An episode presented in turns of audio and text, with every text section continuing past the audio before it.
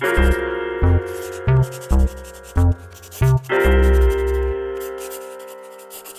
and welcome to seven brand new episodes of Something to Do with Art with me, Robert Good, in which I take a further deep dive into the world of contemporary art and creativity. These episodes were recorded during summer 2021, shortly after lockdown.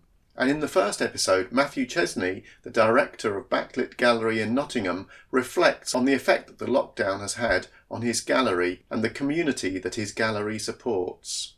With Amanda Couch, I learn of the delights of tripe.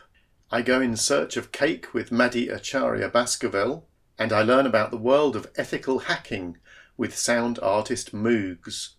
Thanks to everyone who took part in this series, and thanks to you for listening. I hope you enjoy the episodes.